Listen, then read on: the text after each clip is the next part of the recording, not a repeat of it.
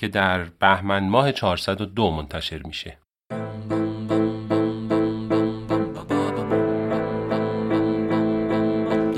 توی پوست تو میرم ببینم. چجوری پای حرفاتم می‌خوام بشینم. چجوری بابی ستوری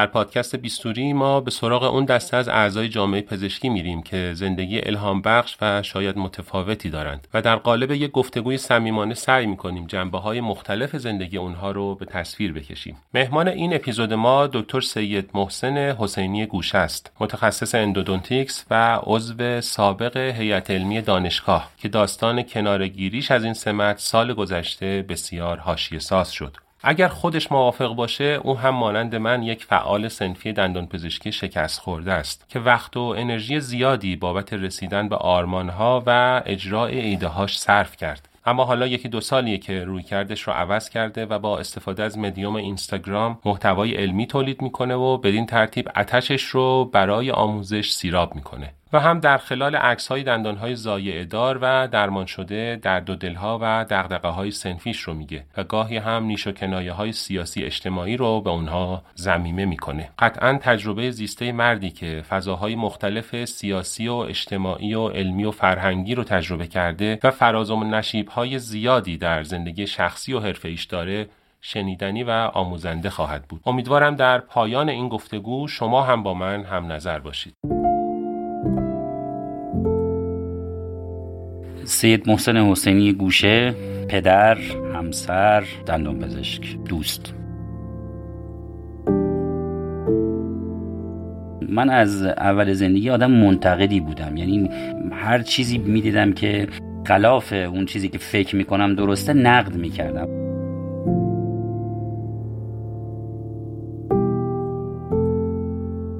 من یکی از ضربات سنفی که خوردم از طرف شما و افشای نیش دندان بود که باعث شد که خیلی از دوستانی که به خاطر همون نقدهایی که شده بود از من دلخور بشن.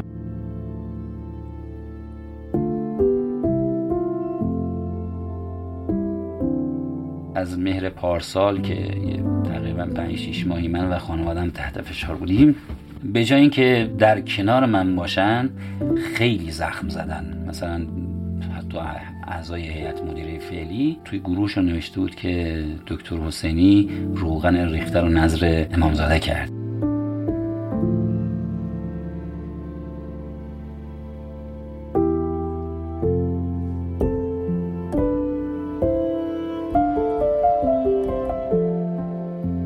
اوایلش مثلا تو سن 20 سالگی تا مثلا حدود 30 سالگی دوست داشتم آدم مطرحی باشم دوست داشتم مثلا بگن این کار دکتر حسینی واو چه آدم مثلا خفنی هست. ولی الان نه. اون رضایت درونی خیلی برام مهمتر از اینی که بخواد کسی مثلا تمجیدی بکنه یا حتی از بدگویی دیگران خیلی اونجور مثل سابق شفته نمیشه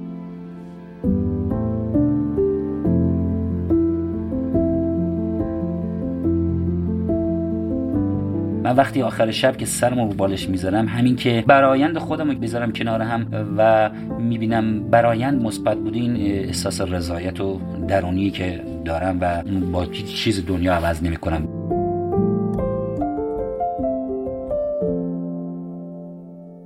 و این رو من کم لطفی کم طاقتی دوستان می‌دونم که به محض اینکه کسی باشون زاویه می‌گیره اون رو تخریب می‌کنم و عنوان رسانه زرد بشه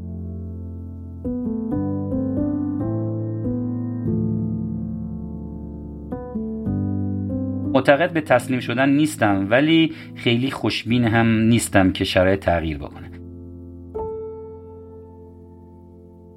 خب محسن حسینی گوشه سلام. خیلی خوش اومدی به بیستوری. سلام خدمت شما و شنوندگان عزیز در خدمت شما هستیم. خیلی دوست دارم که در ابتدای گفتگومون در هفت جمله خودت رو معرفی کنی.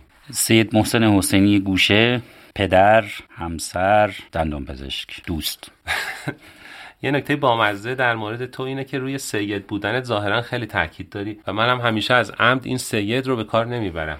نه خب سید بخشی از فامیل من اینجور نیست که مثلا بعضی هستن سید هستن و تو فامیلشون نیست. من بخشی از فامیلمه. یعنی اگر شما چون الان یه بار یه پست من گذاشتم چندین محسن حسینی داریم توی کل کشور. حتی سید محسن حسینی هم توی شیراز دو تا داریم که من فقط با او پسفند گوشه متمایز میشم. نه تأکیدی روی این قضیه من ندارم. یه نکته جالب در مورد تو اینه که ما سالهای سال دشمنای خیلی جدی با هم بودیم و حسابی تو سر کله هم زدیم و حسابی از هم انتقاد کردیم و از خجالت هم دیگه در هر فرصتی که پیش اومده بر اومدیم و حالا روبروی هم نشستیم و داریم گپ می‌زنیم و گفتگو می‌کنیم. احساس خودت چی از این شرایط؟ والا من اون برداشت شما بوده تو قضیه دشمنی. من اگه پستی هم دیروز گذاشتم گفتم سالهای سال دشمنی شایانی با من داشتن. من نگفتم با شما دشمن بودم. والا حالا نمی‌دونم دلیلش چی بود که از اون ابتدا حالا زاویه‌ای که ایجاد شد ولی من هیچ وقت روی کرده حالا دشمنی حالا چیزی خورده کلمه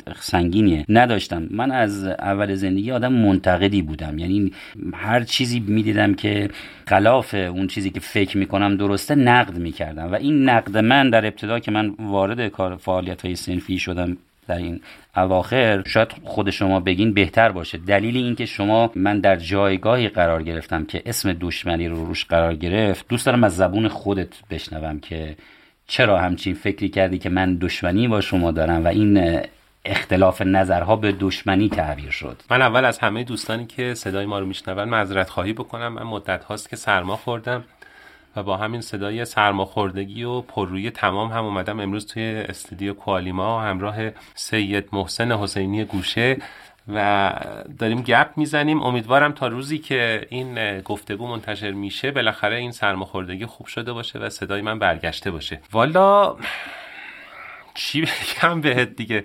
ما یه مدتی بود که فکر می‌کنم که از سال 98 بود که فعالیت نیشتندان رو شروع کردی و به عنوان یه منتقد شروع کردی به فعالیت منتقد سنفی و فعال سنفی. ما از همون زمان تقریبا با همدیگه زاویه پیدا کردیم. بر روی مسائل سنفی مختلف. و خب از هیچ فرصتی هم برای انتقاد کردن از همدیگه قافل نمی شدیم و دیگه خب یکی من می‌زدم یکی تو می‌زدی باز دوتا تو می‌زدی یکی من می‌زدم و همینطوری خلاصه ادامه داشت. و حالا این دشمنی اگر تعبیر منه قبول دارم. شاید مثلا یه تعبیر دیگهش این باشه که خب رقابت سنفی یا نمی‌دونم تقابل سنفی یا چالش سنفی یا هر چیز دیگه سنفی.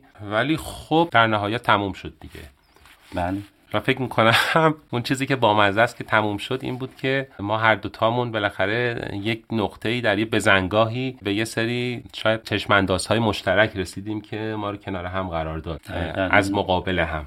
محسن یه نکته جالب اینه که تو لور هستی بعد یه مدتی خوزستان و اهواز تو رو می‌دیدیم و ازت خبر می‌گرفتیم و بعد شیراز و بالاخره همینطوری در چالش و حرکت و سرگردانی هستی. بالاخره خواستگاه اصلی خودت رو کجا می‌دونی؟ والا بازم اون تعبیر شما سرگردانی است ولی من کلا خانم میگه شما آدم خاصی هستید من دوست دارم تجربه های جدیدی داشته باشم. شاید حالا به عقب برگردم اون تجربه ها تجربه خوشایندی برای من نبوده باشه. ولی همون ناخوشایندی برای من الان که دارم بهش برمیگردم لذت بخشه. بالاخره مسیری بوده که طی شده. من خب متولد روستای گوشه هستم تو 5 کیلومتری یاسوج لور هستم. بسیار هم ناسیونالیست هستم بسیار علاوه بر اینکه ناسیونالیست هستم بسیار وطن پرست هستم و خیلی روی قضایا حساس است. اگر دقت کرده باشی خیلی هم توی آهنگایی که جاهای دیگه می‌ذارم گوش می‌کنم اکثرا آهنگهای لوری هستن و با اون فضا بیشتر اخت هست. علت اینکه من جاهای مختلف رفتم خب به ناچار بوده بعضیاشون من بعد از اینکه دانشگاه شیراز قبول شدم قبول شدنم هم خودش داستان دیگه ای داشت. من علاقه به زیست مولکولی داشتم معلم زیست شناسی داشتم که خیلی منو علاقه من کرد و اصلا تصمیم نداشتم وارد وادی پزشکی یا دندون پزشکی بشم. تا اینکه یه روزی بابام تقریبا سال آخر بود منو کشون کنار گفت که هیچ وقت این حالت رو ندیده بودم. کشون کنار که گفت که من یه پسر دارم می‌خوام دکتر بشه یعنی یه جوری با هدایت پدر توی این مسیر افتادی.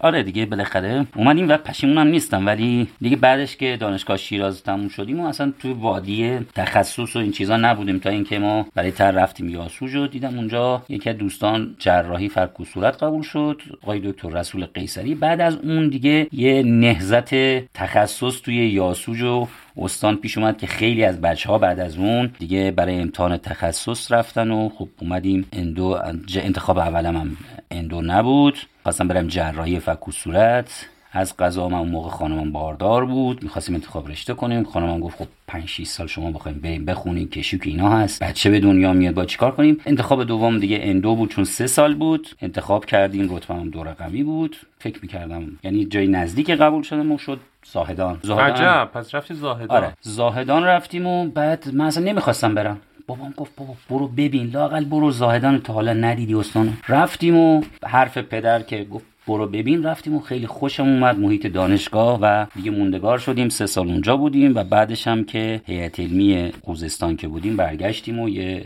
یازده سالی هم که دیگه خوزستان بودیم. خب پس اندو یه انتخاب بر اساس علاقه نبود بیشتر بر اساس مسلحت اندیشی بود دیگه. نه دوست رشته دوست... ای که نه نه دوست داشتم. ولی خب ببین علاقه در طی زندگی فرق می‌کنه. من الان بیشتر از اون چیزی که توی فضای مجازی دنبال endo باشم مثلا بیشترین بازدیدی که من دارم از page دکتر گیو شریفی است. جراحی مغز و اعصاب که انجام میده یعنی تقریبا چیزی نیست پستی از دست بدم. اون علاقه ای که قبل توی آناتومی اینا بود یعنی بیشتر یعنی شاید اگر به عقب برمیگشتم به سمت جراحی مغز و اعصاب. میونه این شهرهایی که بالاخره توشون زندگی کردی توشون درس خوندی کدوم یکی از اینها رو بالاخره شهر اصلی خودت می‌دونی؟ خب یعنی بالاخره الان اهل کجا می‌دونی خودت من اهل یاسوج روستای گوشه پنج کیلومتر یاسوج هست آها همچنان پس خواستگاه خودت رو همون خواستگاه اولیه می‌دونی. قطعا. این بحث لور بودن و بالاخره تعصب روی خواستگاه تو روی مثلا نژاد و اینها چقدر تو زندگی توی انتخابات تاثیر گذاشته؟ نه بی تعبیر رو نژاد که رفتیم به سمت نژاد پرستینا نره. نه. نه منظورم اون آره. نبود. من موقعی که میرم یه سفری با خانواده ما رفتیم پاریس. خانوادگی بود. یه ده روز که گذشت خب دیگه هر کی آرزوشی که بره پاریس رو بگرده. ده روز که گذشت این روزای آخر مثلا دیگه اینجا پاریس برام حالت خفه کننده بود. یعنی نمی‌تونستم بمونم. و خانمم گفتم که برگردیم گفت خب ما اومدیم مسافرت بچه دوست. گفتم لاقل بریم ترکیه. که اومدیم یه چهار روزی استانبول موندیم تو فضایی که نزدیک فرهنگ شرقی بود. اون فضا منو برگردون به حالت اولیه. و وقتی وارد آسمون ایران میشم یه حال خاصی دارم. یعنی قابل توصیف نیست. و اون توصیف وقتی که وارد من از شیراز میرم بیاسود یا از اهواز می‌رفتم وارد که میشم یه ناخداگاه میگم وطن پرنده پردرخون این میشه خانم اینا موقعی که میریم یادم میره میگن. یه علاقه شدید نه که مثلا بحث نجات پرست اینا نیست. اون علاقه زم... خاصیه که به خاک از دست خودم هم نیست. چی دیدی توی این خاک و توی این آب که اینقدر علاقه من شدی بهش؟ بحث دیدن نیست. این یه کششی ذاتیه. من نمی‌دونم. حالا بخوام بگم چی دیدم. اصلا وارد مثلا خاک استان خودم میشم. از اون تابلوها که میگذرم یه حس و حال دیگه. شاید اون حالت خاطرات قدیمی اون نوستالژیایی که وجود داره شاید اون باشه. و تا حالا چالشی پیش اومده یا بزنگاهی یا بالاخره یه موقعیتی که اونقدر رود فشار بیاد که بگی بزنم قید همه این علاقه ها و همه این علقه ها رو بذارم و برم؟ برای خود شخصم نه چون من واقعا نمی‌تونم خارج از ایران زندگی بکنم ولی برای بچه ها بله. این برای بچه ها بچه های خودت بچه های خودم بله. خب اون خودشون انتخاب می‌کنن. ما هیچ وقت سعی کردیم تو خونه در مورد اینا صحبت نکنیم. ولی خب بچه ها حتی از دبستان و دبیرستان که میان الان می‌بینم اسپانیایی داره. یکیش اسپانیایی می‌خونه. یه مدت فرانسوی داشت میخون اون یکی علاقه من شده به بیشتر که انگلیسی رو بیشتر دنبال کنه. و تو صحبت هایی که هست مشخصه که آینده برای خودشون تو ایران نمی‌بینن و تقریبا می‌تونم بگم مطمئنم که این دوتا فرزند و من در آینده از دست خواهم داد. و تو ایران نخواهند از دست که منظورت اینه که کنارت بله دیگه وقتی کنار آدم نباشن دیگه بچه‌ای که دیگه بره خارج از کشور حالا هر جورم که باشه چند سال یه بارم برگرده دیگه شرایط متفاوت خواهد با اینکه محتوایی که تو اینستاگرام منتشر می‌کنی خیلی محتوای حرفه‌ای و دندون پزشکیه از لابلای این پستات گهگداری که یه گریزی می‌زنی به زندگی شخصی و زندگی خانوادگی حس می‌کنم که یه علاقه خیلی ویژه‌ای بین تو و بچه ها برقراره. یه دغدغه‌های زیادی توی تربیتشون داری و یه عبارت جالبی هم به کار برده بودی لور بچه شیر تیل شیر. تیل شیر آره. تیل شیر یعنی یه دغدغه هم داری که بالاخره بچه ها با خواستگاه خودشون فراموش نکنن. خب ببین من اون چیزایی که تو زندگی فکر می‌کردم بهش رسیدم از نظر خودم. ولی خب اینو بگم من خیلی اوایل بلند پرواز بودم ولی به اون چیزایی که فکر می‌کنم تو زندگی می‌خواستم رسیدم و تو زندگی زندگی نرمال و در واقع خانواده خوشبختی داریم. و دغدغه اصلی من الان بیشتر بچه هستن که بچههایی تربیت کنم که در آینده برای مملکتشون مفید باشن آدمایی باشن که من بهشون افتخار بکنم. این دغدغه اصلی من این هست. الان چقدر تقسیم بندی می‌کنی فضای کاری و فضای شخصی تو و در طول روز چند درصد برای خانواده وقت می‌ذاری و چند درصد برای کار؟ من اکثرا در کنار خانواده هستم. خب من یه حریم هایی برای خودم ها دارم. حریم اولی که خیلی مستحکم هستن خانوادم و دایره بعدی که دور خودم کشیدم اون رفیقام هستن که تعدادشون محدوده و بعد از اون دوستام هستن که خیلی زیاد هستن و بعد مسائل علمی. یعنی شاید چون اینستاگرام منو به عنوان یه چهره علمی شناسونده اینجوری نیست. من مسائل علمی بخش خیلی کمی از زندگیم هستن. و یکی از مواردی که دوستان میگن که آقا شما به سوالات جواب نمی‌دید توی اینستاگرام اینا من اون وقتی که برای اینستاگرام می‌ذارم محدوده و بقیهش مال خانواده دوستان و اطرافیانم هست. و بنابراین وقتی که بخوام مرتب در فضای مجازی به سوالات مختلف پاسخ بدم رو ندارم چون بالاخره اولویت هایی من خانوادم هستن و دوستان البته این از اون معرفی ابتدای گفتگومون هم مشخص بود که ابتدا اشاره کردی که من همسر هستم پدر هستم و بعد دندان پزشک. ولی خب رفقا رو به عنوان جمله چهارم گفتی. چقدر رفیق بازی شما؟ در حدی که مثلا ساعت هفت و نیم شب زنگ می‌زنن میگن که ما داریم میریم تهران. دو تا ماشین میشیم سر از آستارا در میاریم توی هفت ساعت مثلا 11 تا استان رو میریم یعنی یه دفعه همه زندگی و کار و اینا رو خب دیگه خانمم بالاخره چون من برای خانواده وقت زیادی می‌ذارم خانم بچه ها بالاخره اینو میپذیرن از من که بالاخره یه فضایی برای رفیقان باشن. خیلی شاید اوایل یه خورده با مشکلاتی برمیخوردیم ولی الان تقریبا حل شده است. آها پس باجه رو قبلش دادی؟ بله دیگه بالاخره باید قبلش یه هفته مخصوصا اینجوری که از قبل مشخصا باید باجه رو حسابی بدیم که بعد مشکل یه سری شخصیت مبهم داری توی اینستاگرام رفیق گرمابه و رفیق گلستان و رفیق نمی‌دونم یه جاهای دیگه ای این آدما یه هویت بیرونی هم دارن یا صرفا وقتی که می‌خوای بالاخره یه جمله مبهمی بگی یه گلایه‌ای بکنی چیز می‌کنی از این عبارت ها استفاده می‌کنی. رفیقا هستن علت این که من مستقیما نمی‌تونم صحبت هم بکنم. بالاخره یه مسائلی پیش اومده که من بعد از یه مسائلی که پیش اومد دیگه من یه فعال توییتری بودم. دیگه هیچ تقریبا یه توییت بیشتر دیگه توییت نتونستم بزنم. و اون حرفایی که قبلا می‌زدم رو مجبورم که در قالب درد و دلات از زبان رفیق گرم و گلستان آره تقریبا اینجوری که بعضی موقع خانمم میگه آخرش سر این چند تا رفیقت هم زیر آب می‌کنی. علاوه بر خودت.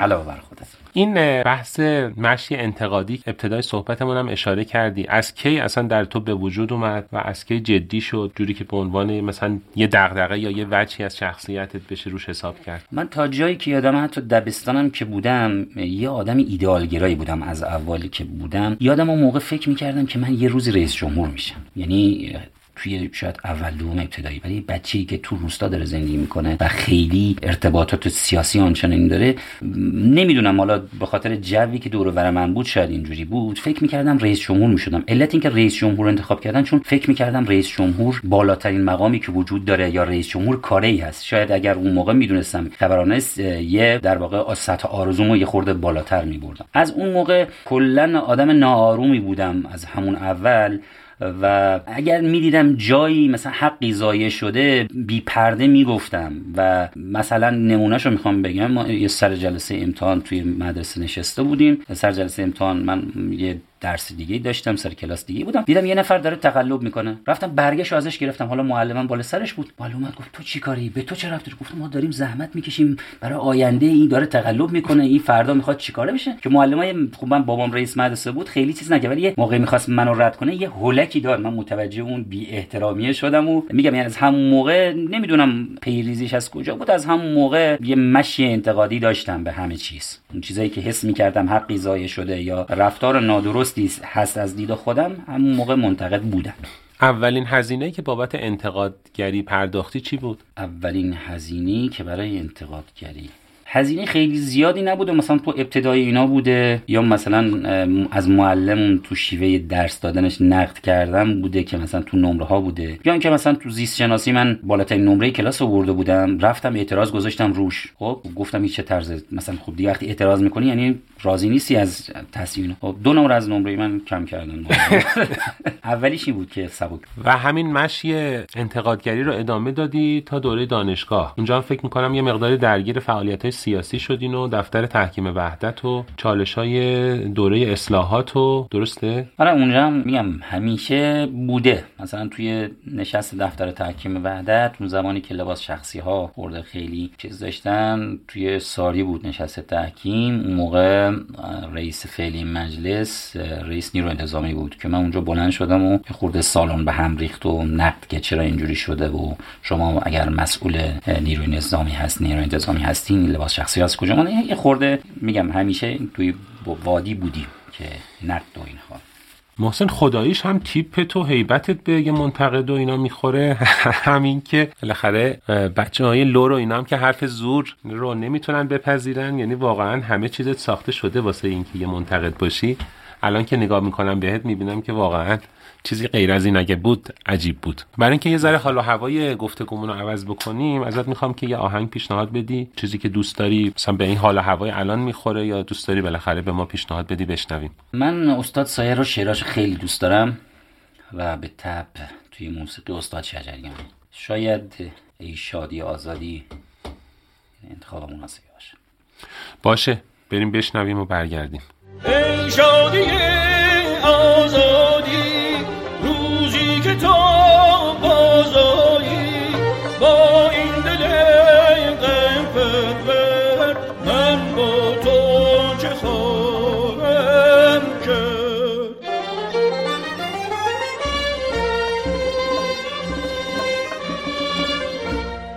ای شادی آزادی روزی که تو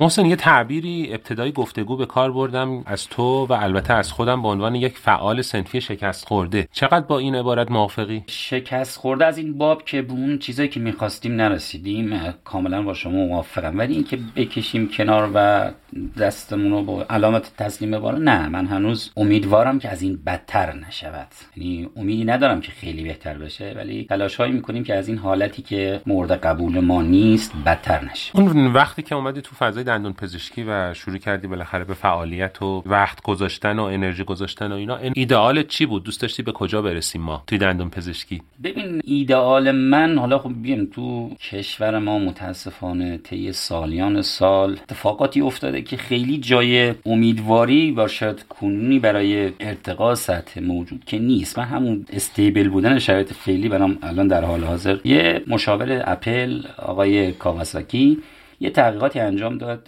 و نشون داد که اگر برای یه مجموعه و یه ساختاری یه مدیر ارشد درجه یک انتخاب بشه این مدیر ارشد درجه یک مدیرای سطح پایینتر رو میاد و افراد درجه یک انتخاب می‌کنه. کسانی که قوی ترین آدما هستن توی زمینه. تا پایین که میره یک مدیرانی خواهد بود یه گردانگان خواهد بود که نخبه اون جامعه هستن. و این باعث میشه اون سیستم به رو به جلو بره. ولی اگر ما بیایم به جای اینکه یه مدیر درجه یک بذاریم یه مدیر درجه دو و سه بذاریم این میاد افراد ضعیفتر از خودش رو انتخاب می‌کنه و به تب تا پایین افراد نالایق و ناشایستی در واقع مقام ها و جایگاه های مختلف می‌ذاره. و این باعث میشه که در واقع اون سیستم به سمت ازمهلال بره که این نظریه آقای کاوازاکی رو که مشاور اپل بود رو آقای استیو جاب اسمش رو گذاشت انفجار ابله ها یه جای دیگه انفجار احمق ها من به این معتقدم. ما در حال حاضر داریم به این سمت داریم چه حالا توی در واقع محدوده های کوچیک سنفی مثل خودمون تو جای دیگه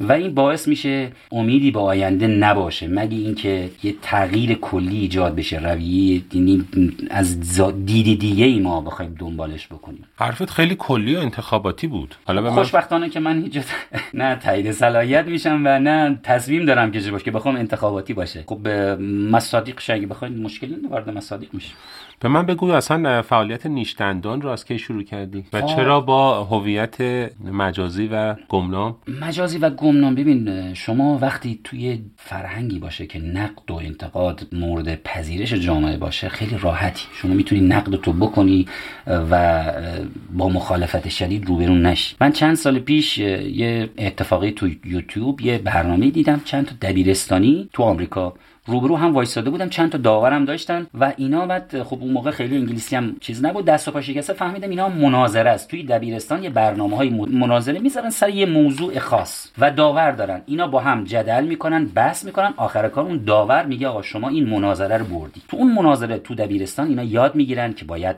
نقد بکنن. نقد چجوری باشه؟ روش نقد چجوری باشه؟ و اون کسی که نقد شونده هست ورش پذیرفته شده است که این نقد رو بپذیره. اگر وارد هست اصلاح بکنه. خب تو این سیستم. وقتی که شما دو دوره دبیرستان تو دوره چیزی بین آشنا میشی واقع میه بالاتر اگه یه کسی بهت نقد بکنه گارد نمی‌گیره که این دشمن منه. اگر این حرفو زده دشمن منه. خب تو این سیستمی که ما هستیم و این شرایطی وجود داره من اگر می‌خواستم نقد واضح بکنم خب یه محضوریت هایی وجود داشت. مثلا من رفیقی کنار دستیم می‌بینم یه حقی رو داره ناحق می‌کنه. ولی معذوریت دارم. نمی‌تونم این حرفو بزنم. ولی اگر ناشناس باشم می‌تونم رفیق کناری من نقد کنم. می‌تونم رئیس دانشگاه رو نقد کنم معاون دانشگاه رو دغدغه کنم ولی خب واقعا نمی‌شد که بعد از اون که شما لطف کردین و ما رو لو دادین و کلی دشمن تو سراسر ایران برای من درست کردین دیگه نشد خداییش. دیگه نشد ادامه بدیم سرما خوردم نمی‌تونم بخندم. ولی خداییش چقدر دلم خنک شد اونجا که دیگه آره من یکی از ضربات سنفی که خوردم از طرف شما و افشای نیشدندان بود که باعث شد که خیلی از دوستانی که به خاطر همون نقدهایی که شده بود از من دلخور بشن و دیگه باعث شد البته قبول کن که خیلی هم می‌دونستن که بالاخره پشت نیشدندان چه کسی هستش. نه. کلا شاید پنج نفر نمی‌دونستن که آدمای مطمئنی بودن. بعد از اینکه اشتباهت همینه که فکر می‌کنی اون پنج نفر مطمئن بودن چون یکی از همون دوستان رو می‌دونم که نه تنها به من که به خیلی از نه کسای خب دیگه بعد بعدا هویت تو لو داده بود. مطمئن از باب من مطمئن بودن. بعدها که یه خورده زاویه ایجاد شد بعد لو دادن وگرنه کسی نمی‌دونست. همیشه وقتی که انتقاد می‌کنی یه مقاومتی هم روبروت هست. معمولا کسی که منتقده چهره محبوبی هم نیست. قطعا همینطور. و همیشه در اقلیته به نظر من. از این نظر فکر می‌کنم که من و تو یه وجه مشترکمون همینه که همیشه در موضع اقلیت و تقریبا تنهایی چهره. محبوبی توی فعالین سنفی نیستیم. چون بالاخره توی این سالیان فعالیت سنفی یه نقدی شده به اونها و این رو معمولا به دل می‌گیرن و پس زمینی ذهنشون هم هست. یعنی از زمانی از دستشون بر بیاد سعی در جبران خواهند آره سعی در جبران می‌کنن و همیشه هم می‌تونی نقد تبدیل میشه به زخم.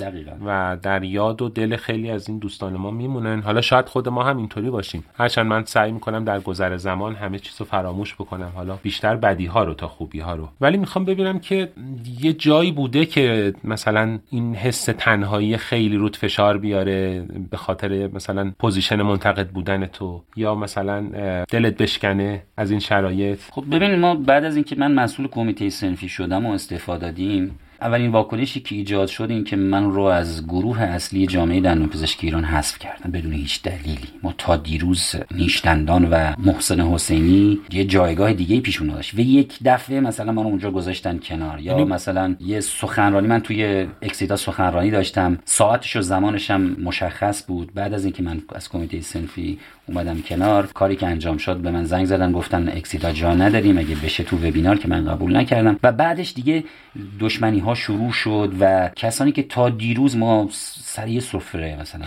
مینشستیم نهار میخوردیم یه دفعه من شدم دشمن خونیش که بعدش دیگه ادامه دار شد اون چیزی که خیلی من خیلی خیلی رو من تاثیر گذاشت. از مهر پارسال که تقریبا 5 6 ماهی من و خانوادم تحت فشار بودیم خیلی به جای اینکه در کنار من باشن خیلی زخم زدن. مثلا حتی اعضای هیئت مدیره فعلی توی گروهشون نوشته بود که دکتر حسینی روغن ریخته رو نظر امامزاده کرد. یعنی استعفایی که به خاطر دانشجوها بود این از قبل استعفا داده بود و روغن ریخته رو نظر امامزاده و در حالی که اون یاد من اومد که اون چه شرایطی من و خانوادم داشتیم خیلی برام سخت بود. حالا بعدش که آقای دکتر تاجرنیا اومد بعد از اینکه من رد صلاحیت کردن اولین کسی بود که اومد حالا در قضیه حمایت کردی خورده حس کردم از اون تنهای تنها نیستم. ولی خب کسی تو اون شرایط در کنار من نبود. یه بارم یادمه به من پیغام دادی و فکر می‌کنم یه حمایتی بود که من از نیشتندان داشتم یا از تو داشتم. و الان یادم اومد که گفتی دلم شکسته بود. آره، البته یه آره. موضوعی و این پیامو که دیدم. من کلا در مورد دوستانی که بهشون نقد داشتم ولی تو اون قضیه بله شما حمایتی که کردین واقعا دلگرم کننده بود. توی حالا دقیقا خاطرم نیست که چه موضوعی بود ولی انتظار نداشتم. تو اون موقع ما کسی با سابقه ای که با هم داشتیم اختلافات نظراتی که با هم داشتیم حمایتی که شد خیلی برامون تو شرایط دلگرم کننده بود. خب یه ذره این فضا رو برای اینکه عوض بکنیم ازت می‌خوام دوباره یه آهنگ به ما پیشنهاد بدی. یه آهنگ از سعید حسینی شویل بارونی. نمیشناسمش؟ خب دیگه لور دیگه خواننده- فولک, ف- فولک لوری هست. بریم بشنویم و برگردیم.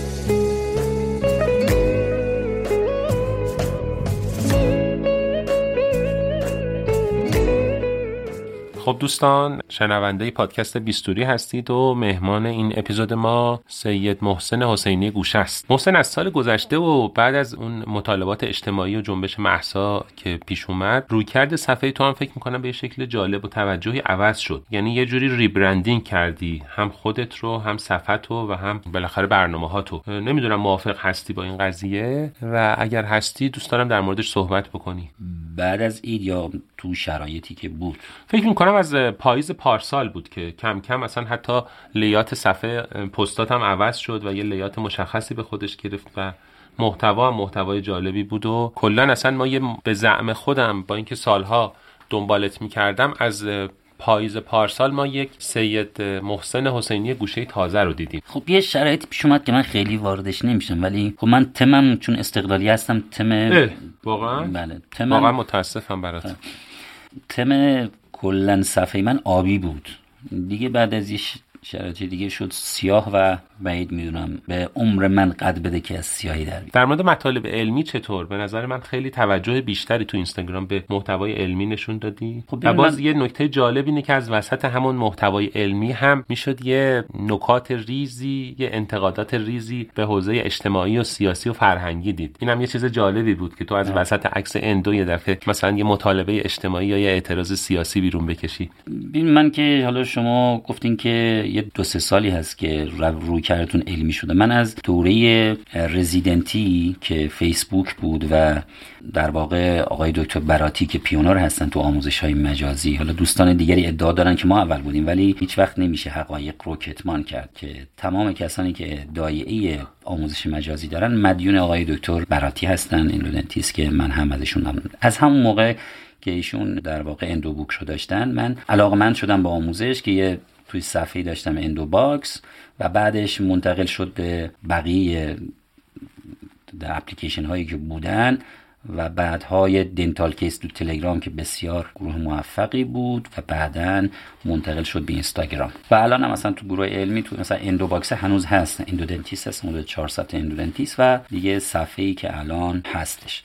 و من سعی کردم کلا علاقه به آموزش داشتم و سعی کردم اون صفحه یه خورده متمایز باشه از حالت قبلی که مثلا یه case قبل از کار و بعد از کار میذاشتم. case قبل از کار و بعد از کاری که من میذاشتم. نهایتش این بود که مثلا گفتم wow چه endodontist خفنی. یه لذت زیبایی که مثلا کاری شد. ولی الان رویکردی که دارم با اینکه وقت خیلی زیاد می‌ذارم ولی راضی هستم. همین که مثلا شما حالا بازخوردها رو نمی‌بینید ولی من بازخوردهایی که مثلا یک دوستی داریم توی یک شهر دور افتاده ای که مثلا پیغام به من میده میگه آقای دکتر این کاری که کردم رو از اون چیزی که شما آموزش دادین این برای من خیلی لذت بخش. میگم وجهه بیرونی نداره ولی از این پیام های دلگرم کننده ای که می‌بینم نتیجه کارم رو دارم می‌بینم واقعا برای من دلگرم کننده است.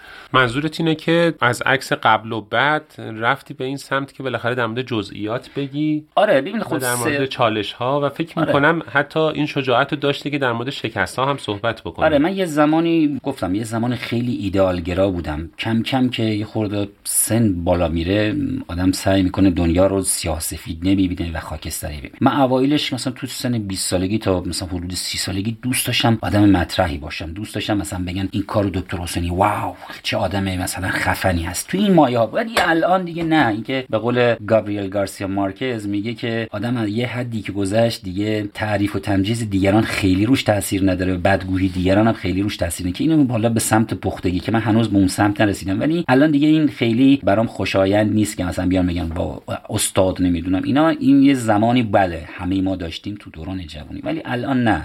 اون رضایت درونی خیلی برام مهمتر از اینی که بخواد کسی مثلا تمجیدی بکنه یا حتی از بدگویی دیگران هم خیلی اونجور مثل سابق براشفته نمیشه. چی تو رو به اون رضایت درونی میرسونه؟ یعنی اون جایی که دیگه تو واقعا مشعوف میشی از سید محسن حسینی گوشه بودن کجاست؟ ببین شما یه زمانی ممکنه یه تو زندگیت یه نشیب هایی باشه که اون لحظه میگی اشتباه کردم چرا مثل بقیه مثلا این کار نکردم؟ منم بیخیال بشم دور کاری نداشته باشم یا اینجوری باشم. سختی هایی می‌بینی ولی مثلا چند سال بعد که با خودت تنها میشی به بقب برمیگردی اون رضایت درونیه خیلی حس خوبیه که من چه کار خوبی کردم که اون موقع مثلا فرزن در کنار مردم ایستادم نیومدم مثلا رفتار دیگه ای داشته باشم. چون این رفتاره من اگه اون کارو نمی‌کردم در آینده خودم می‌شناسم. در آینده همیشه خودم سرزنش می‌کنم که تو آدم خوبی نیستی و اونجا که باید جای درست وای میسادی وای نسادی. و من یه عادتی دارم خیلی فکر می‌کنم. بعضی موقع با خودم حرف می‌زنم. بعضی موقع مثلا تو ماشین نشستیم داریم میریم سفر خانوادگی من این دستم تکون خورد یه دفعه دختران به مامان میگن که مامانشون میگن که مامان بابا داره دیگه داره با خودش حرف می‌زنه. من دارم یه فکر می‌کنم طرف مقابلم دارم نشوندم که طرف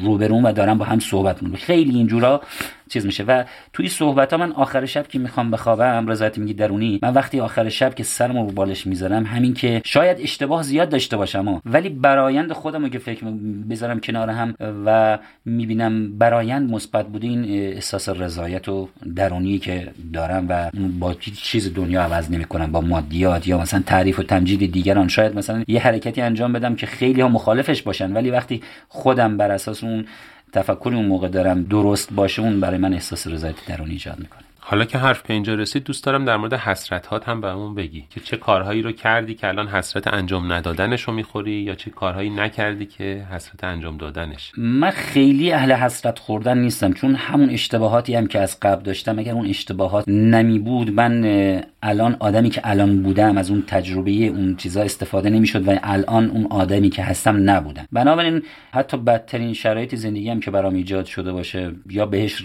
نرسیده باشم برام خیلی میز نیست. الان تو نبودی گفتی که مثلا من اگه یه کاری رو انجام نمی‌دادم مدت ها خودم رو می‌شناسم مدت ها حسرتش رو میخوردم خب سعی کردم دادم و ندادم. سعی کردم در اون شرایط کار درستنی کار انجام بدم که بعدا حسرت میگم اگر این کار رو نمی کردم بعدا می‌دونم حسرتش رو می‌خورم. و برای این سعی می‌کنم شاید اون موقع مثلا کاری که من ده سال پیش کردم و به نظرم درست بوده الان اشتباه باشه بالاخره. ولی تو اون بازه زمانی که بوده من به درست ترین کار رو از نظر خودم انجام دادم. برای این حسرتش رو نمی‌خورم. به زنگاهایی بوده توی زندگیت که زندگی تو رو به قبل و بعد تبدیل کنه؟ قبل از اون اتفاق و بعد از اون اتفاق؟ خب زندگی حرفه‌ای رو منظورمه دیگه نه زندگی شخصی. زندگی حرفه. من سال اول دانشگاه که شاگرد اول شدم خیلی اهل درس و اینا بودم. یعنی همش درس بود. بعد که دیگه وارد وادی سیاست و انجمن و تحکیم شدیم دیگه من اکثرا بیرون بودم. خیلی خوابگاه بودم شب امتحانی بودیم ولی کارهای عملی تو همیشه من خدا رحمت کنه دکتر مهران هیدری رو تو کارهای عملی هم کلاسیمون معمولا کارهای عملی نمرات خیلی بالایی داشتیم من و مهران و چند بچه دیگه. ولی تو تئوری نه خیلی اهل درس نبودم. بعد ازدواج کردیم سال 84 رفتیم یاسوج و خانمم گفت که من یه حالت حسرت من دوست دارم شوهرم scientific باشه. گفتم ببین من یه آدمی هم دنبال یه کاری رفتم بعدا پشیمون میشه ولکن نیستم او باشه شما scientific. کار به جای رسید که خانمم میومد می‌گفت ول کن درس و مشق و زندگی رو ول کن بیا ما به زندگیت برس جوری بود که من سه سال دوران رزیدنتی حتی یک ساعت من کار نکردم. در حالی که رزیدنت های دو جای دیگه دانشکده بخش کوچیک زندگیشونه. ولی من تو اون دوره‌ای که سه سال رزیدنت بودم تماما مشغول درس و تحقیق و اینا بودم. و بعد از اون که خانمم اینو گفت دیگه من به عنوان یه چهره scientific از اونجا شروع شد. پس شروع نمی‌کنی کار رو مگه اینکه تهش رو در بیاری دیگه؟ آره فقط تنها چیزی که نمی‌تونم تهشو در بیارم و خیلی عشقش مثلا موسیقیه که خیلی تلاش کرد و نشد. توی زمینه هیچ استعدادی هر چیز دیگه شاید بتونم بهش برسم ولی موسیقی نه. چند بار پیانو رفتم ویالون رفتم نی رفتم هیچ کدوم موفقیت آمیز نبود. استعدادی توی زمینه نداره به نظر من باید درامز هم امتحان کنی یا نه الان اصلا حالا, به تیپ حالا و این می‌خواستم نگم ولی خب می‌خوره. میگم که سعی کنم لاقل توی این پادکست بمونه دنبالش کنم. الان یه یه مایی دارم درس میرم. امیدوارم که لاقل تو این زمینه بتونم ادامه بدم. آره با اون حس و حال و روحیه‌ای که داری فکر می‌کنم که دف ساز مناسبی برات باشه. کلا چقدر با معنویات و ماورا طبیعه و اینا ارتباط داری یا اعتقاد داری بهشون؟ من حقیقتش یه زمانی خب تو سیر تکاملی ذهنی خودم من یه زمانی قد مذهبی بودم که کتاب گناهان کبیره آیت الله دستقی که میخوندم اصرار بر صغیره هم نداشتم. چون اصرار بر صغیره هم خودش گناه کبیره است. اه. تو دوره راهنمایی اینجوری بودم که بعدها که اومدیم دیگه میشه داخل پرانتز این جمله رو توضیح بدی تو یک جمله یه خط و خط؟ کدوم جمله؟ همین اصرار بر صغیره خودش گناه کبیره بعضی است. گناه ها گناه کبیر است. مثلا غیبت کردن. بعضی گناه ها کبیره نیست. ولی اگر پشت سر هم تکرار بشه صغیره است. ولی پشت سر هم تکرار بشه میشه گناه کبیر. یه گناه صغیره مثال بزن. یادم نیست. دیگه خیلی اون مال دوران جوونی بود. خیلی دیگه به دانشگاه که اومد و اینا دیگه آقا معارف تو چند زدی تو کنکور؟ تو کنکور معارف نه معارف نبود دینی بود همون. دینی رو چند زدی؟ یادم نیست چند زدم ولی فقط می‌دونم ولی با این اه، چشمه بالای- که اومدی احتمال میدم که صد زده باشی. نه صد نبود. شاید هشت 90 یه چیز اینجوری بود. من فقط عربی یه سال اشتباه زدم شد 25 درصد ولی بقیه درسام مثلا زیست و اینا 80 و اینا بود اینا. فقط عربی رو من یه سال اشتباه زدم تا پایین که رفته بودم. کلا چیز بود 25 درصد شد خب داشتی به اینو می‌گفتی که یه مقطعی مذهبی بودی و آره دیگه بعدش که حالا دیگه اومدیم جلوتر و سال چی بود؟ یادم رفت. گفتم چقدر به بحث معنویات و اینها معنویات ماورا و ببین، اعتقاد داری؟ تعاریف متفاوته. من خیلی به ماورا و طبیعه اعتقادی نداشتم. اصلا اعتقادی نداشتم حالا این چیزا. ولی یه بار ساعت پنج صبح من اون موقع عادت داشتم ماهواره که داشتیم الان نداریم. من و تو یه برنامه مستندی چیز می‌کرد. خیلی من و تو دو بود اگه اشتباه نکنم. میشستم پای تلویزیون خوابم جلو تلویزیون خوابم برد. توی پذیرایی دیدم تلفن زنگ زد. تلفن زنگ زد ساعت پنج صبح بود. تلفن زنگ زد. بیدار شدم. دیدم این لامپای سقف دارن میسوزن همینجوری جرقه می‌زنن میریزن رو فرش. آره. من بیدار شدم و رفتم. سری کپسول آوردم خاموش کردم. خانم و بچه هم بیدار شد. بعد دیدیم گفتیم تلفن زنگ زد. رفتیم نگاه کردیم دیدیم شماره خونه بابامینه از یاسوش. زنگ زدم گوشی رو برداشت. مامانم گفت که گفتم زنگ زده بود. گفت خواستم حالتون رو پیش خودم بعدی که تموم شد اومدم گفتم خب حتما یه چیزی ماورا طبیعی اصلا این علم که این چیزا رو ثابت نکرد. اومدیم. یعنی چی بود اصلا جریان؟ جریان این بود که مادرم خواب دیده بود. یعنی در آستانه آتش سوزی بود خونه؟ آره دیگه د- تا- داشت میریخ پایین. آت... اون چیز نور مخفی ها هست سیمای اونا. اونا داشت آتیش آها. میریخ پایین. خب. من پیش خودم گفتم خب نه این چیزا چی ماورا چی. بعد من گفتم خب مادرم که زنگ زده توی سیم تلفن اتصالی ایجاد کرده تو برق. حالا اینجوری پیش علمیش خواستیم چیز کنیم. و این آتیش گرفت. خب بعد گفتیم خب حالا این خانمم گفت خب مامان تالا تو عمرش ساعت پنج صبح به تو زنگ زده. مثلا می میشه ساعت پنج صبح کی زنگ می‌زنه حال کسی رو بپرسه. اون موقع که بود که این یه جرقه ای شد که یه چیزایی هست. حالا نه به اون شدت ولی اون تجربه ای بود که خودم حسش کردم که یه چیزایی هست. یه قدم بیام پایین تر طالع بینی چطور؟ نه نه چیزا که؟ نه. میگم یه همین متولد ماه چی هستی الان؟ نه این سنگ چی بود و اینا نه اعتقادی ندارم. بیشتر ببین من الان طرفدار علم هستم و یه جورایی اومانیستی که نمیش بگیم حالا فردا دور داستان نشه. بیشتر به اصالت بشر و خیلی وارد وادی دیگه نه. خیلی دیگه نمیشه بازش کرد. باشه بازش نکن. به جاش یه آهنگ این دفعه بیا یه آهنگ فیلم پیشنهاد بده. آهنگ فیلم. پدرخوانده یک باشه خیلی هم انتخاب خوبیه. بریم بشنویم و برگردیم.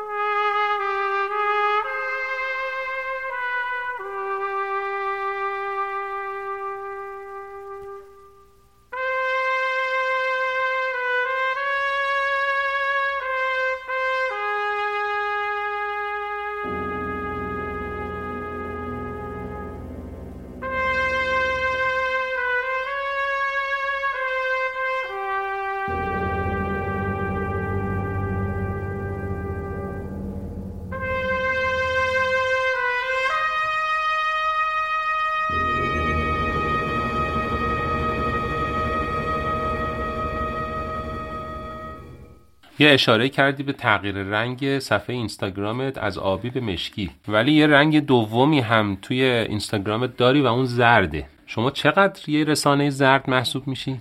رسانه زرد ببین اصلا نظر در مورد این عبارتی که خیلی از دوستان وقتی لجشون می‌گیره یا وقتی که یه مقداری منتقد میشن از عملکرد مثلا رسانه های دندون پزشکی خطابش می‌کنن با این عبارت چیه؟ خب این رسانه زرد خب تعاریف مختلفی داره ولی اون چیزی که هست مثلا شما به طور همیشگی به پیوسته مطالبی ارائه بدی که هدفت صرفا گرفتن کامنت و لایک باشه و چیزی تو اون در نمیاد اینو میشه محتوای زرد خب وقتی محتواها به صورت دائم زرد باشه اون رسانه تبدیل به زرد میشه. خب هر رسانه بالاخره رسانه کاملی نیست. بعضی موقع باید ممکنه مط- مطالبی کار بکنه که ما حالا ناخوشایند باشه برای ما که مثلا بگیم اون محتواش محتوای زردی. در حالی که ممکنه هدف رسانه از پشت اون مطلبی که زد چیز دیگه ای باشه. ولی اینکه تو کشور ما مخصوصا وقتی که ما می‌خوایم یک رسانه ای رو نقد بکنیم اولین چیزی که میگیم این رسانه زرد. خب رسانه زرد توی چون ما بحث ما سنفی هست ما خیلی وارد گسترده ترش نمی‌کنیم.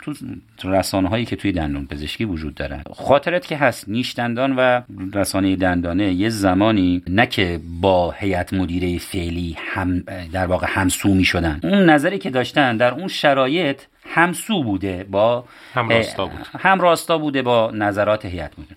اون موقع نیشدندان و دندانه خیلی رسانه های قدرتمند قوی و اخلاق مدار و اخلاق صنفی مدار و و. سنفی بودن. ولی از موقعی که در واقع ما اون شکستی که گفتی شکست سنفی که خوردیم و در واقع نوعی ناامیدی از اون چیزایی که داشتیم دندانه و نیشدندان شد رسانه زرد. و یک چند ماهی هست که من به خاطر مسائلی که افرادی که دارن وارد سنف میشن سعی کردم خیلی اون نقد های قدیمی رو نداشته باشم که سوء استفاده ازش نشه. یه خورده نیشدندان از حالا تو زردی از قول دوستان اومده بیرون. ولی هنوز دنداره رو همین هفته پیش بود فکر بکنم که باز هی گفتن رسانه زرد. در حالی که ما حقایق رو نمی‌تونیم کتمان بکنیم. ر... حالا نه که جلو شما باشه. من یه آدمی هستم خیلی اهل تعارف نیستم. دندان قدیمی ترین رسانه هست با حالا گستردگی که الان داره. شاید من نقد هایی به اون داشته باشم و بعضا ممکن نقد هم جدی هم باشه. ولی هیچ وقت به عنوان یه رسانه زرد ازش یاد نکردم و فکر نمی کنم اینجور میشه. میشه به نظر من رسانه هست که حضورش در فضای سنفی واقعا لازم هست و رسانه دیگر هم همینجور هستن فقط صرفا دندانه نه. و این رو من کم لطفی و کم طاقتی دوستان می‌دونم که به محض اینکه کسی باشون زاویه می‌گیره اون رو تخریب می‌کنن و عنوان رسانه زرد بشه محسن قبول داری که تحمل توی جامعه ما و مخصوصا جامعه دندان پزشکی ما کم شده و انتقاد پذیری همه ما اومده پایین و عصبانیت و نمی‌دونم مثلا زود رنجیمون رفته بالا؟ قطعا همینطوره. ببین شما شرایطی که توی مسائل اجتماعی که پیش اومد و اینا من همیشه تعبیر به این می‌کنم. من همیشه یه دردی توی کمرم هست که می‌زنه به پشت پام.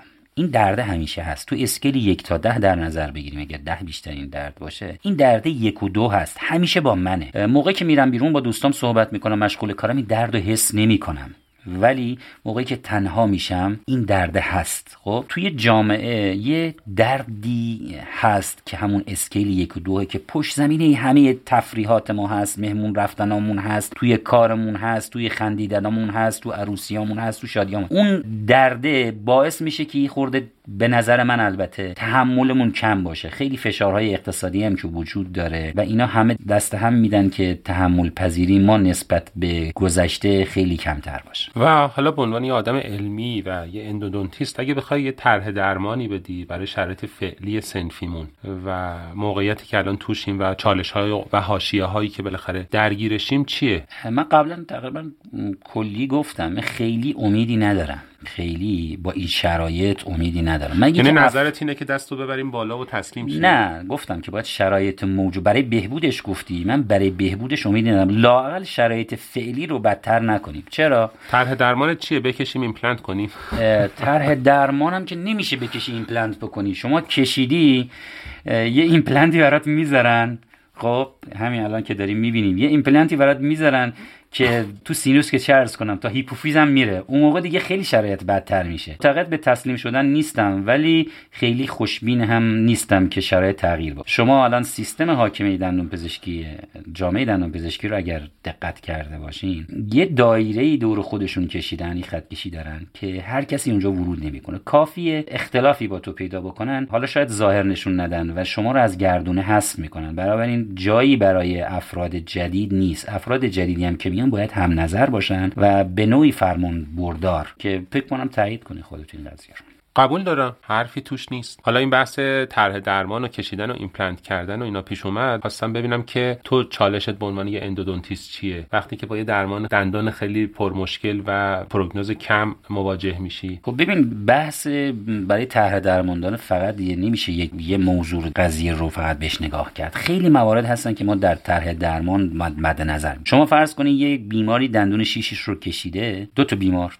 دو تا بیمارن تمام شرایط یکسان باشه. برای یکی نزدیک به کشیدن هوپلسه برای یکی ممکنه شما طرح درمانت نگهداری دندون باشه برای یکی کشیدن باشه. برای یکی مثلا بریج باشه. خیلی عوامل مختلفی باید در نظر گرفته از نظر مالی از نظر پذیرش بیمار از نظر اون تجربه‌ای که خودت تو اون کار داری مثلا کاری که می‌خوای بکنی یا چقدر جواب میده؟ فالوایی که کردی. خیلی موارد هست. فقط نمیشه بر اساس یه بگی مثلا طرح درمان برای این چیزه باید همه موارد در کنار هم بذاری و بتونی یه طرح درمان به نظر من اقتصاد دندان پزشکی الان بیش ایجاب می‌کنه که ما دندون های poor prognosis یا حتی با prognosis متوسط رو هم قیدش رو بزنیم. یعنی این اتفاقی که به نظرم خیلی در آینده نزدیک با شرایطی که وجود داره ما خیلی از دندون هایی که تا ده سال قبل به هیچ عنوان به فکر کشیدنش نبودیم ناخودآگاه مجبوری به سمت ایمپلنت بیاد چرا بیماری که میاد مثلا از نظر اقتصادی مشکل داره شما بهش بگی درمان مجدد یه post core ی روکش معلوم نیست چقدر براش بمونه. برای همون اول میگه آقا منطقی ترینه که بکشی ایمپلنت بذارید درسته.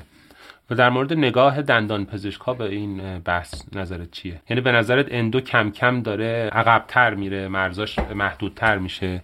چون می‌دونی الان با توجه به شرایطی هم که وجود داره به لحاظ اجتماعی خیلی از دندان پزشک ها ترجیح میدن دست به درمان های پر ریسک نزنن. بالاخره endodontist ها و متخصصان درمان ریشه یه تعداد محدودی از endo ها رو می‌تونن در سطح کشور انجام بدن. بالاخره بار اصلی endo روی دوشه. دندون پزشکای عمومیه. حالا هم به لحاظ تعداد مراجعه و هم به لحاظ هزینه درمان. یعنی خیلی از مردم ما توان پرداخت هزینه یه درمان تخصصی اندو رو ندارن. حالا با این شرایط وقتی که مثلا آمار تعداد شکایت و مطالبات مثلا حقوقی و قضایی و اینها داره زیادتر میشه هزینه ها داره بالاتر میره. خیلی از دندون پزشکا ترجیح میدن که با توجه به تعرفه های موجود اصلا ریسک نکنن و دست به قطعا همینجوری. اندو رشته نزنن. رشته endo زمانی رشته top ی بود ولی الان رشته رو به افوله. من تقریبا دوستانی که به من موقع رزیدنتی می‌خواستن انتخاب موقع رزیدنتی انتخاب رشته می‌خواستن بکنن من تقریبا به همشون گفتم این یه کار اشتباهیه که اصلا شما endo بیاین شاید تصورشون اون موقع این بود که مثلا می‌خواد دست زیاد نشه. در حالی که الان به من زنگ می‌زنن می‌گفتن اشتباهی کردیم که در واقع حرف شما رو گوش نکردیم. رشته endo با وضعیتی که وجود داره و این تعرفه‌ای که وجود داره رو به افوله شکی توش نیست. نظر من همین بود ولی دلم نمی‌خواست این عبارت رو من به کار ببرم. نه نه که رو به. واقعیت رو که نمیشه. و با توجه به شرایط فعلی آینده endo رو چی می‌بینی در ایران؟ آینده endo از اون رشته top ی که یه زمانی رشته دوم و سوم بود دیگه میره شاید چند سال آینده صندلیاش خالی بمونه. اون استرسی که خیلی از ما دندون پزشکای عمومی یا مثلا دانشجوها تو زمینه endo دارند رو آیا تو خودت به عنوان endodontist هم تجربه می‌کنی الان؟ قطعا همینطور قطعا یعنی شما وقتی یه دندون هفت بالایی میاد که مثلا یه curve خیلی شدیدی داره و چند تاست من فایلو که می‌برم داخل کانال در میارم با صلوات درش میارم. یعنی میگم خدایا یعنی کامل در میاد یا نه؟ اون استرسه هست. حالا شاید مثلا نسبت به اوایل کار خیلی کمتر شده باشه یا مثلا اگه file fracture ی یا این کاری که اتفاق میفته مثلا زمانی دو هفته درگیرش بودم از ذهنی الان مثلا شاید یه روز دو روز باشه. هنوز هست اصلا به هیچ عنوان کم نمیشه. پس هنوزم رخ میده. قطعا همین جوره و یکی از هدفهایی که تو page من اگر دقت کرده باشی من file fracture خودمو می‌ذارم missed canal خودمو می‌ذارم perforation خودمو می‌ذارم. اینو می‌خوام به دانشجو یا همکاری که در داره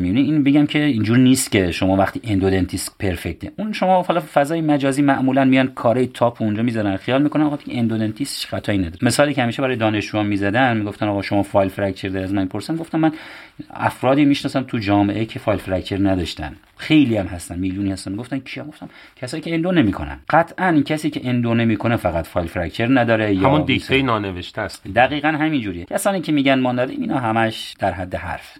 قطعا شما اگر خود اینگل هم باشه و خود پروفسور تراب نژاد هنوز همه اینا رو خطای این کار وجود داره خطای انسانی دیگه.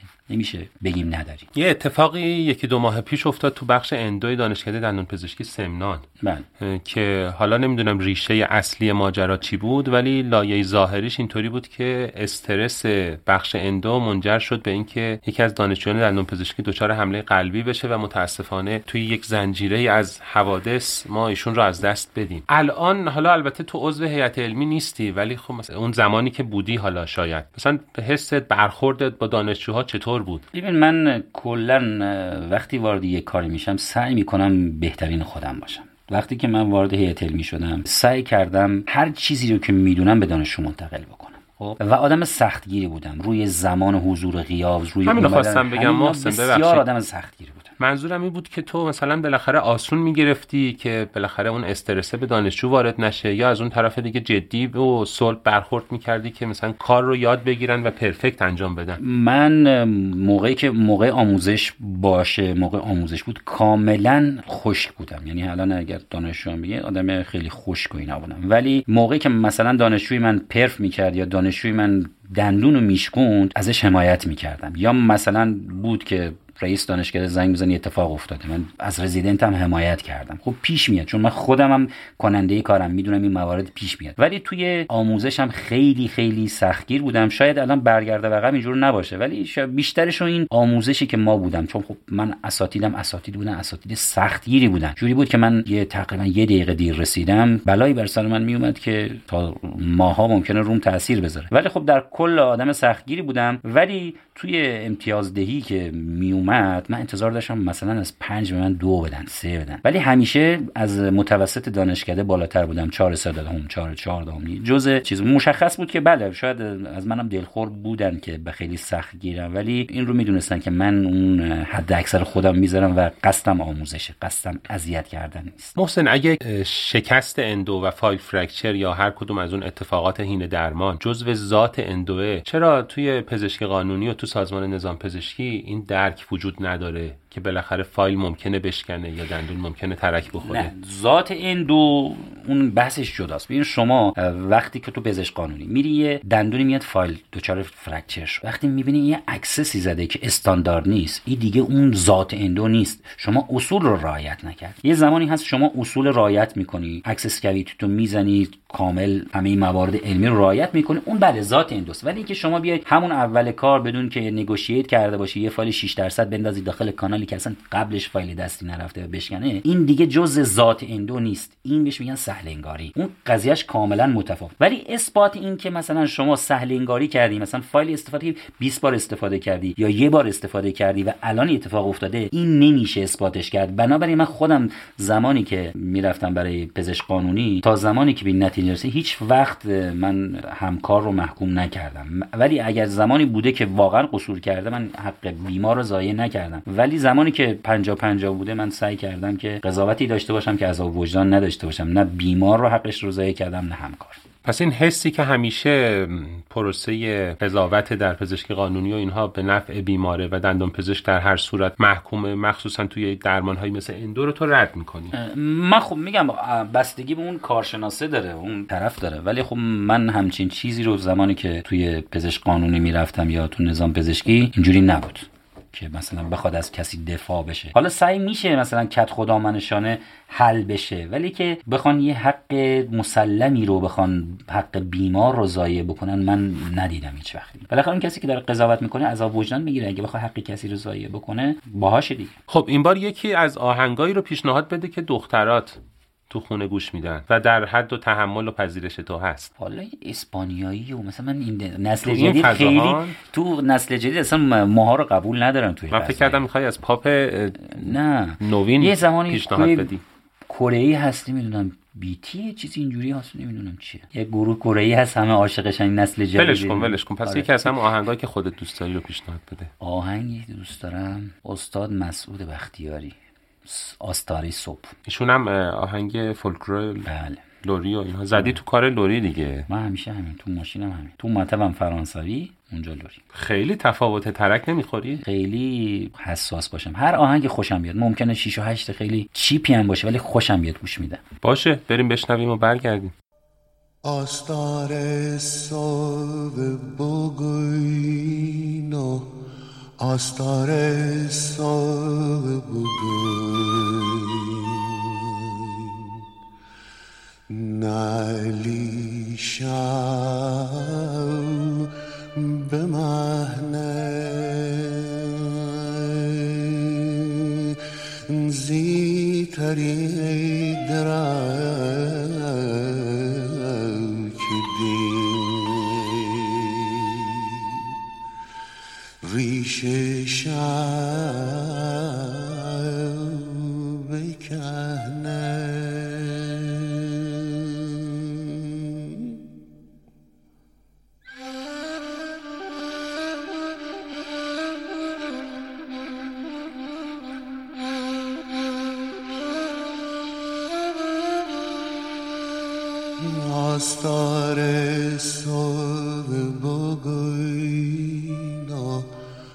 آستار صبح بگوین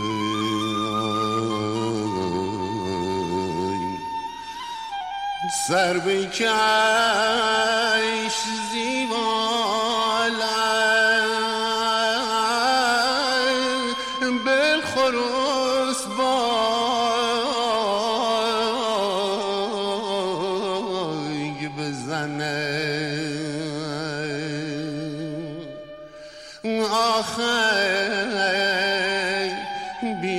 بیار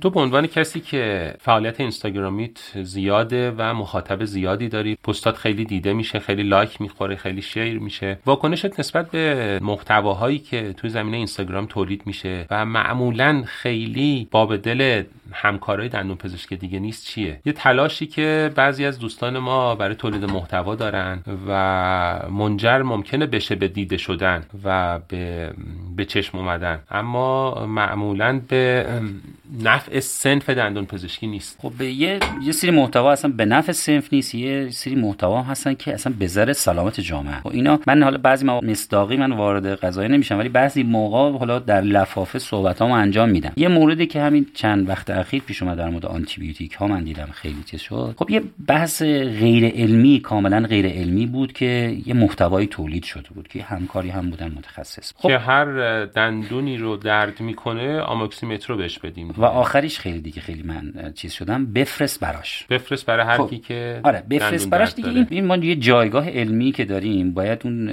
جایگاه رو شأن اون جایگاهی که هست رو باید حفظ بکنیم. ما محتوای دندون پزشکی محتوای علمی تولید می‌کنه. چیزی scientific هست. باید با یه فردی که می‌خواد یه محتوایی تولید کنه view like بگیره متفاوت باشه. خب شما وقتی یه محتوایی تولید می‌کنی باید مسلط باشی تسلط داشته باشی. فرض کنیم تسلط نداشته یه محتوایی تولید کردی که به ضرر جامعه است. وقتی نقد میشه به شما منطقی ترین حالتش اینه که محتواتو پاک بکنی. حالا نمی‌خوای یه ویدیویی بدی که بگی آقا من تو قضیه اشتباه کردم غرورت لاقل پاکش کن. و این باعث میشه سلامت جامعه به خطر بیفته. این محتوا متاسفانه نظارتی هم وجود نداره. و شما مثلا همچین محتوایی رو فرض کن توی کشوری مثل آمریکا همچین محتوایی تولید بکنی که باعث مقاومت باکتریال بشه و شما یه کسی هستی که خیلی در واقع فالوور داری. خب این بعید می‌دونم تو آمریکا همچین چیزی بدون میشه قصر در رفت ازش. یا محتوای دیگه است یکیش که مشکلات از خودمون هست. یه مشکلاتی هم هست که بعضی مواقع می‌بینید کسانی که فروشنده مواد تجهیزات دندون پزشکی هستن محتوای علمی تولید می‌کنن. در حالی که هیچ سنخیتی با اون رشته که خوندن نداره. نمونه چند وقت پیش بود که یه فروشنده یه موضعی هم گرفتی. آره یه فروشنده مواد تجهیزات دندون پزشکی اومده بود زده بود که برای vital pulp therapy قطره چشمی.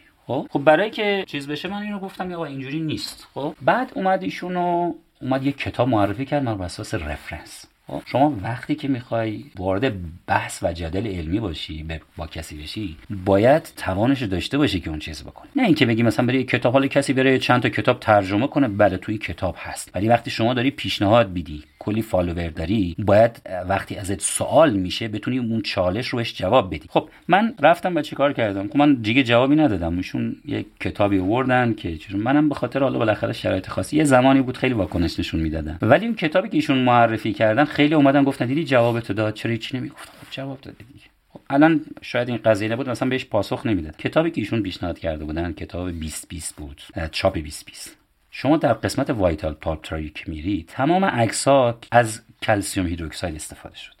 خب شما کتابی که 2020 چاپ میشه تو vital therapy همین کتاب از calcium hydroxide یا اومده یه جایی گفته که ما موقع می‌خوایم pulp ملتهب رو برداریم از excavator قاشقی یا فرز توربین استفاده کنیم. خب کتابی که شما حتی اگر معتبرترین ناشر چاپش کرده باشه میاد موادی استفاده می‌کنه که اصلا منسوخ شده یا میاد قطع شدن pulp ملتهب یه روشی میگه که اصلا دیگه علمی نیست غیر منطقیه خب این کتاب ارزش ساقط میشه. یا اینکه یه جایی اومده مثلا گفته مثلا قطره چشمی استفاده می‌کنه. با اینکه ضد التهاب ها و آنتی باکتریال هایی که مثلا حالا به عنوان این قطره چشمی استفاده میشه این دیگه سالها قبل این مواد امتحان شدن و الان ما رسیدیم به هایپوکلورید سدیم. خب دیگه این منسوخ شده. شما هر چقدر اگه شما 20 24 چاپم بشه وقتی شما این هست شما باید اینقدر تسلط داشته باشی همه این اطلاعات داشته باشی که وقتی می‌خوای این کتاب بررسی کنی می‌فهمی این کتاب کتابی هست که از روز تقریبا دو دهه عقب هست. ما اینقدر مواد جدید داریم این روش های جدید داریم. بیایم یه دفعه بگیم آقا قطره چشمی استفاده کن. خب منی که فارغ التحصیل شدم دوره دانشجویی هم آموزشی درستی بهم نداره میگه نه اون سایت قبلا یه مطلب علمی خوبی گذاشته مطمئن بوده میاد از شما پیروی می‌کنه. و این اشتباهه. الان آنتی اینفلامیتری گذاشتن روی پالپ دیگه منسوخ شده. حالا شما بگی تو کتاب نوشتی یا نشده؟ حالا من پاسخ به ایشون ندادم که حالا بالاخره شما شرکتی هستن و اینا. از دید خودشون فکر کنم مثلا دکتر حسینی رو مثلا سرجاش نشوندن. ولی این مطالب متاسفانه چون میگم نظارتی وجود نداره روز به روز داره گسترش میده و باعث گمراهی همکاران میشه. حسینی دل پری داری ها؟ چرس کنیم. و به من بگو که بابت این انتقادات حالا شاید جاش بود که تو همون نیمه های اول گفتگومون میپرسیدم. تا کجا حاضری بری جلو و هزینه بدی. بابت اینکه روی حرفت بیستی یا اون انتقادت رو بالاخره مطرح بکنی. اون انتقاد من تا جایی میرم. یه زمانی هست بستگی داره موقعیتاش متفاوت هست. یه زمانی شما انتقادش رو منجر به نتیجه میشه. یعنی من صد درصد مطمئن میشم که این نقد من منجر به نتیجه میشه و حاضرم تا پیش تاهش برم. ولی یه زمانی می‌بینی نه. خب شما نقدی که می‌کنی خیلی تأثیری نداره. بنابراین می‌بینی زور طرف مقابل چقدره. ارزشش داره این هزینه‌ای که میدی؟ بنابراین بستگی به شرایط متفاوت خواهد یه شعری بود که می‌گفت گوش اگر گوش تو و ناله اگر ناله ماست آنچه البته به جایی نرسد فریاد است. بله. پس اون جایی که خیلی امید نداری در تاثیر در مخاطبت خیلی پیش هم نمی‌گیری. اصلا نه اون زمانی که هیچ تأثیری نداره نه دنبالش هم نمی میگن سری که در نمی‌کنه دستمال نمی‌برن به بازنشستگی فکر می‌کنی؟ ببین من همیشه به تو خونه که میگم بچه‌ها میگم من 15 سال دیگه در خدمتتون هستم. خیلی روش بالای 60 سال رو خودم حساب نمی‌کنم. یعنی الان 45 ساله آره. ها؟ بعد خانم میگه خب چرا جلو بچه‌ها میگی؟ اینا شما پشت اینایی آینده اینایی چرا اینا میگم میگم خیلی نه. آها یعنی به زندگی تا 60 سالگی من فکر, فکر می‌کنم یا به بازنشستگی نمی‌دونم یه جوری من فکر می‌کنم تا 60 سال بیشتر بیشتر 60 سال زندگی نه این فکر می‌کنم اینجوری نمی‌دونم میگم بعضی چیزا منطقی نیست خب. ولی اینجوریه و خیلی اون موقعی که بازنشسته اون به سن بازنشستگی فکر نکنم. حالا اگه بشه برسه و این حدس من اشتباه باشه شاید به سمت مثلا یه کتاب فروشی خیلی وسیعی که مثلا یه طرفش نوشت افزار باشه یه طرفش مثلا کافی شاپ باشه اینا بیشتر تو اون. یا یه قصابی بزنم که استیک های انواع قصابی یکی از یکی از لذت های من منو با این صدای سرما خورده به خنده ننداز. من یکی لذت اینه که چاقو بردارم یک لش گوش بگیرم خوردش کنم. آها. پس اهل کباب هم هستی. دیگه لورا دیگه ما فطریمون رو کباب بر اساس کباب حساب. جدی؟ انشالله قسمت بشه ما توی اون سمت و سوی خودتون مهمانت باشیم و ببینیم بالاخره طعم کبابی که شما میچشی و ازش حرف می‌زنی چیه؟ در خدمت خب پس یه آدم مرگندیشی آره. خیلی آدم دوراندیشی نیستم که به این چیزا فکر کنم. سعی می‌کنم در لحظه زندگی کنم. ببینید من مثلا ممکنه در مورد یه مسئله اجتماعی خیلی اذیتم کنه واکنش نشون بدم ولی همون لحظه میرم خونه سعی نمی‌کنم اون محیط خانواده رو تحت تاثیر قرار بدم. ممکنه اون باشه پشت زمینه همون درده باشه یک و دو باشه ولی اونجایی که هستم سعی می‌کنم که آدم دیگه ای باشم. چون من علاوه بر مسئولیت های اجتماعی دارم مسئولیت در مورد خانوادم دارم در مورد دوستانم دارم در مورد بیمارانم دارم. این مسئولیت رو سعی می‌کنم خیلی قاطی نکنم. در هر صورت زندگی جریان داره. اینکه ما فکر کنیم که ما توی طول تاریخ در نظر بگیری همیشه این زجر و درده با بشریت هست با انواع مختلف. این هست. جزی از زندگیه. حالا ما نمی‌تونیم درستش کنیم و جاهایی که بشه درست کرد میشه با نقد و اینا تلاش تو بکنیم. ولی میگذره دیگه. حالا اگر خدای نکرده بعد از 100 سال بالاخره به اون روزی رسیدیم که تو نبودی که البته ما هم اون موقع نیستیم دوست داری روی سنگ قبرت چی بنویسن؟ خیلی دوست ندارم چیزی حالا نوشته بشه یا نه. همین که تو یادها بمونه که مثلا این آدم خودش بود. اهل فیلم بازی کرده من اون چیزی که مثلا خیلی هم مثلا چیز میگم پشت روش یکیه. من الان اگر مثلا با سیامک شاید مشکلی داشته باشم اگر دنیا رو بهم به می‌دادن اینجا نبودم. خب نمی‌تونم فیلم بازی کنم.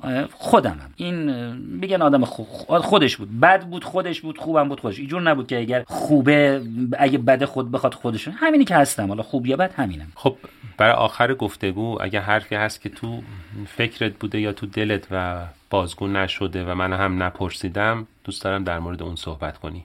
ببین دوست دارم تو حالا 60 سالگی یا حالا هر چی که گذشت یه شرایطی پیش بیاد که همه مردم مملکتم خوشحال با اکثریت حالا همه که دیگه چیز یه شرایطی باشه که ای نباشه اونجور که بخواد ماها رو اذیت بکنه. ببین من یه آدمی هم که مثلا اگه یه چیز داشته باشم دوست ندارم تنهایی بخورم. دوست دارم اگه شادی باشه مثلا فرزن من یه گردن درست کردم بچه‌ها گردن دوست داشت. یکی بچه‌ها یاسوج زنگ زد گفت که چیکار می‌کنی؟ گفتم دارم گردن درست می‌کنم. چون آشپزی هم علاقه گفت حیف اونجا نبودم. من ساعت 6 از شیراز حرکت کردم. ساعت 11 شب و بچه ها دو تا گردن و باقی رفیقا اومدن اونجا با هم خورد این لذت دور هم بودن. دوست دارم مثلا اگه شادی هست اینا هست دور همی باشه. لذت نمی‌برم. حالات کمان که مثلا من یه جایی باشم وضعم خوب باشه ماشین خونه همه چی داشته باشم ولی میام میام سر میدون ارم می‌بینم 7 نفر دارن گلف میفروشن یا دارن شیشه پای این اون لذت زندگی رو از من کم می‌کنه. این